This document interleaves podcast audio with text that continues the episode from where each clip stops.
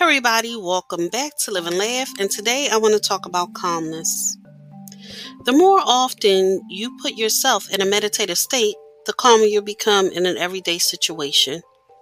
Cultivating calmness will lead to even more self control, and that will lead to an ever heightening ability to control your state of mind and prevent emotions from clouding your judgment.